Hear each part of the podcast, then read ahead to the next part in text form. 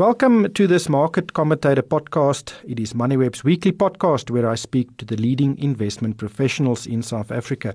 And the guest today is Vanessa van Vuuren. She is the fund manager of the Sanlam Small Cap Fund. Uh, Vanessa, welcome to the show. Uh, we are currently seeing a lot of volatility in the market, uh, especially amongst the large caps. Uh, what is happening in the small cap space? Good morning, Ryk. Um, so in the small cap space, we are also seeing quite a bit of volatility um, in line with the rest of the market. And when I talk small caps, I'm going to talk small and mid caps. And so in the small and mid cap is basically everything outside of the top 40, we've seen a lot of volatility, particularly on those sectors that you know have been very volatile, the mining sectors, the gold and the platinum stocks, etc. So we are experiencing quite a bit of that in our end of the market as well.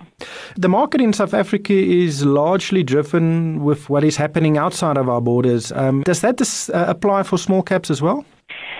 Look, I don't think it's applying for small caps as much as it is for the top 40 stocks. So we certainly don't have, generally speaking, the smaller mid cap stocks are a lot more geared to the domestic economic conditions, although some of them over the last few years have been trying to diversify their businesses into small offshore operations. But largely on the whole, it is more South African um, macroeconomy.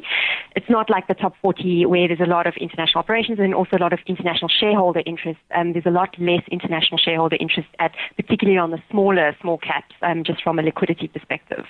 But the, the South African economic um, expectations are not very uh, bright. Uh, there seems to be a lot of headwinds blowing against the local uh, market and the local economy. What, what do you think are the prospects of small caps uh, over the short and medium term? Yes, indeed. And that is a big issue. And I always caution my clients about the sensitivity of the area of the market to the, the domestic and economic environment. But um, I have also noted in the past that what we've seen with a lot of these companies is that a lot of them have dealt with this very muted economic environment for the good few last few years. And so I think a lot of the companies have managed through this type of economic environment and adjusted their businesses to, to deal with that type of more muted demand environment. So I actually feel that a lot of the smaller mid cap shares are in very healthy conditions, and they're quite well poised to, to navigate the current economic conditions. But obviously, to get that next leg up of better performance, you do need a better economic environment, definitely from a growth perspective. The collective investment industry is 50 years old this year. And uh, it's grown from the first fund in 1965 to currently over 1,200 funds. Yet there are only seven small cap funds. Uh, why this discrepancy? Yes, that's very interesting. I mean, if you look at our space, we are very tiny compared to the, the bigger universe of general equity. And I think that's really a function of where the market puts their interest. So, I mean, there's seven funds in our area. If you look at small and mid caps as a whole, they only make up around 18% of the value of the total JSE. So it's quite tiny, but they make up, they're more than 120 shares. So it's a very broad universe in terms of number of stocks, but it's very low in terms of value. And I think that does explain why guys don't have that much interest in the space because they just think from a liquidity perspective it's more limited, um, which I don't necessarily agree with because I think there's a lot of opportunity in our area, but it just seems to be the case that South African institutions haven't focused on it as much as potentially should be the case. One of those seven funds is the Nedgroup Investments Entrepreneur Fund. Uh, managed by Abax. Um, and this fund owns large stocks, uh, Naspers, Netcare. What are the rules to, to be labeled a, a small and mid cap fund?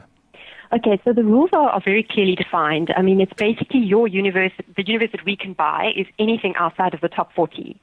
So that's your mid cap and your, your small cap indexes and fledgling stocks as well what I think happens is um, when a stock, because there's always movement between the various sizes of the, the market. So as the stock moves into top 40, what happens is the rule is that we can no longer buy it once it's in the top 40, but we are not forced to sell it. So some of the guys do buy it when they're still mid-cap shares, and then when they move into the top 40, they hold onto it into perpetuity if they wish. So that's why you'll see some top 40 stocks still residing in a small cap fund. Does the Sim small cap fund, the one you manage, uh, own any uh, top 40 shares? We've got two residual positions. We've got Reinet and Netcare, which are still sitting in our fund, which we held from when they were mid caps. So those are two positions that we have, yes. How big is your fund and, and what is the benchmark? So our fund is currently about 390 million rand in size, and we manage against a fixed benchmark, which is basically the mid and small cap index combined and blended on a market cap weighted basis. So it's essentially your SWIX excluding all your top 40 stocks. Are you currently seeing inflows or outflows? We are actually seeing a little bit more interest in the last year or so. We've seen more interest coming in from particularly uh, the IFA markets and the retail side. We've seen um, actually some pleasant flows considering the circumstances, which has been a bit of a departure from the past where um, there hasn't been that much interest in dedicated niche small cap area. Um, but I think it's looking more positive at the moment. Just looking at the, the portfolio of shares you hold, there seems to be many shares in the portfolio. Uh, what is your strategy? Uh, trying to buy across the board and hope you, you find the outliers, or how do you approach it? Okay, so we don't have any predefined limits on the number of stocks we hold, but typically um, we are sitting with anywhere between 40 and 50 shares in the portfolio on average. And my top 10 typically makes up about 40% in terms of the concentration of my higher conviction positions. And there's no fixed science to that. It's very much a bottom-up analysis-driven process. So, um, you know, we're researching the entire small and mid-cap space very thoroughly across our whole equity team. And from that bottom-up perspective, I construct the portfolio with, with the ideas as they come in. So there's no rule to stick to, say, 20 stocks. Um, I have some leeway with that. How many stocks are in the portfolio right now? At the moment, we've got 46. Just the risk profile, uh, small caps seem to be uh, labeled as more risky. I think that is maybe one of the reasons why there are only seven f- um, funds as well. Uh, they are perceived to be uh, risky. Uh, what is the risk profile of your fund? Okay, so um, that's an interesting question, and it's something that we think about all the time because because of that very issue that you raised, that there is this perception that it's a risky area of the market, and I think that perception is justified because of what you saw in the, the 2008 market crash. There was a very very strong sell-off in the small cap side of the market, and so um, there is caution that's needed. But when we look at risk, I've basically divided my portfolio up to um, what I would consider more risky and less risky. And, and on my numbers, about 15% of the portfolio is invested in what I term more undervalued, riskier business ideas. And those are basically stocks where we feel we've got a very high margin of safety and sectors like construction, manufacturing, or something like packaging. And then 85% of the portfolio is actually invested in more defensive sectors like education, healthcare, retail, hospitality and leisure, um, food production, etc. So I actually do monitor that exposure. And so I feel that the risk profile of the fund is actually quite a bit lower than perhaps people would think because of the sectors that we have exposure to um, implicitly in the fund. The largest holding you have in the fund is Curro Holdings, the private uh, education group, uh, which has run really hard. Um, what do you foresee the prospects are for this company? This is a classic idea of, of the type of ideas we're trying to incubate in the fund. And I call it incubating because we really do take a long-term view on these stocks. Um, we want to pick them up quite early in their growth phases and we want to hold them through a very long holding period of at least five years, um, even up to 10 years potentially, depending on how long I'll manage the fund. Um, but if you take Curro, for example, um, it's, a, it's a strong structural demand story. Um, you've got significant demand for private education in this country. It's been undersupplied, especially at the price points that they are supplying historically. And um, so it's very clear that you can see that as they've rolled out their schools, the demand is far exceeded their own expectations in their planning.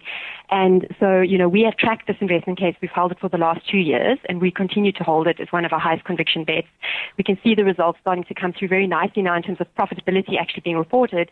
And, and we think that the prospects in the pipeline still remains extremely um, exciting. So we're still holding on at this level. But the, the share has run really hard. Uh, how do you balance, um, you know, great potential with a very high PE ratio? Yes, the PE ratio is one metric that we do look at, but we're not completely fixated on that. What we spend a lot of time trying to do is understand the very long-term investment case of a company. So sometimes the short-term PE ratio can be very deceiving in terms of the long-term prospects, and and we actually try to look through that because what we've done is we've actually modeled the company over the next 10 years, and we've tried to understand where this company could get to in terms of its market share of the potential market out there, and then to value that opportunity. And if we still see upside in that, we'll hold the idea, even though the PE looks very, very high and inflated because we're taking a very long-term call on the investment case.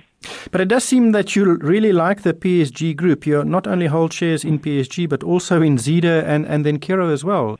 Yes, I mean we we we still hold PSG um, and Zeder. We have actually reduced a little bit in the portfolio recently, um, but yeah, it just so happens that uh, Curro is a big asset in PSG. Uh, we used to hold Pioneer as well, but we are out of that now um, in the last few quarters. So um, we do think that it's done very well. And if you look at PSG, a lot of its rating at the moment is being driven by Capitec's performance, which we don't hold any of. Um, so we're getting to pick a little bit of that up through our PSG holding. Somebody investing in the small cap fund, what should the expectation be? Um, I see that the, the 10 year performance is around 12.3% per year, which is lower than the, the ALSI's performance over that same period. Uh, what is your, you know, if, if you invest in a small cap fund, uh, would you expect as a default a higher return than the, the, the all share? Yes, I would say, I mean, look, if you take the 10 year period that you've got now, it does include that very negative drop. So um, over that period, you know, I think our small cap fund in 2007, I wasn't managing it at the time, but it fell very materially um, in that small cap market crash. So that is included in those numbers. But I definitely think that on the whole, on aggregate, you should expect a higher return. These companies that we're investing in are typically growing at a faster rate than the market, and we are picking ideas that we think are offering a lot more upside than the broader market. Um, so I can't guide explicitly on, on a, a, an expected return trajectory. I mean, what I can tell you, perhaps let you into what how we look at the fund is we track a number um, which is our aggregated upside to intrinsic value of all the ideas in our in our portfolio based on the position, the weighting in the portfolio, and that's running at the moment at about between 30 and 40% upside to what we believe is the fair value of the stocks in the portfolio. So that could give you a sense of an expected return, but I can't tell you the timing of that return over whether it's going to come over three or four years. Um, so it's going to depend on, on how that plays out. Just lastly, uh, what sectors and uh, maybe even specific companies are you looking at currently to add to the portfolio? I think, um, again, I just want to emphasize that we really don't like to take a sort of a sector approach. It's very much a bottom-up approach, and it's driven by you know where we're seeing value coming out. And I think at the moment, you know, if I just think of some of the more recent purchases that we've been doing, we've seen a little bit of opportunity in the technology sector. Uh, we've been adding a little bit there, and then a little bit in the financial sector actually, where we've seen um, some aggressive sell-offs in some of the financial stocks, um, offering some opportunities. But generally speaking, the core sectors that we have exposure to have been fairly consistent, and we, we continue to be focused on those sectors in this current market conditions. Just uh, the commodity sector seems to be the one that offers the most risk and the most value. Uh, how do you view the commodity sector? Yeah, um, the, the commodity sector is such a tough one to call, and um, generally we've we've had very low exposure to the commodity sector. And what we've done is we've sort of at the margin, we've looked at some ideas and we had a little bit of exposure to Northam in the past. At the moment, we have no exposure to commodities in the fund. Um, I just feel that the risks are too high at this point in the commodity cycle. And um, while there is a lot of upside, there is still so much risk in it that I think it's very difficult to call. And I've got so many other opportunities on the industrial financial side that I'm still seeing upside in. So I prefer not to take that risk at this stage. But I will continue to monitor it because we do have quite a few uh, commodity opportunities. You don't have any exposure to international shares. Uh, is that part of the fund rules to limit you to South African stocks only?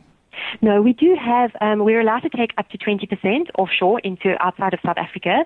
We have one stock that we hold outside of South Africa. It's Namibian breweries in um, Namibia. Um, but other than that, it's the only exposure that we have outside of SA, um, just again, because the opportunity set in South Africa is attractive.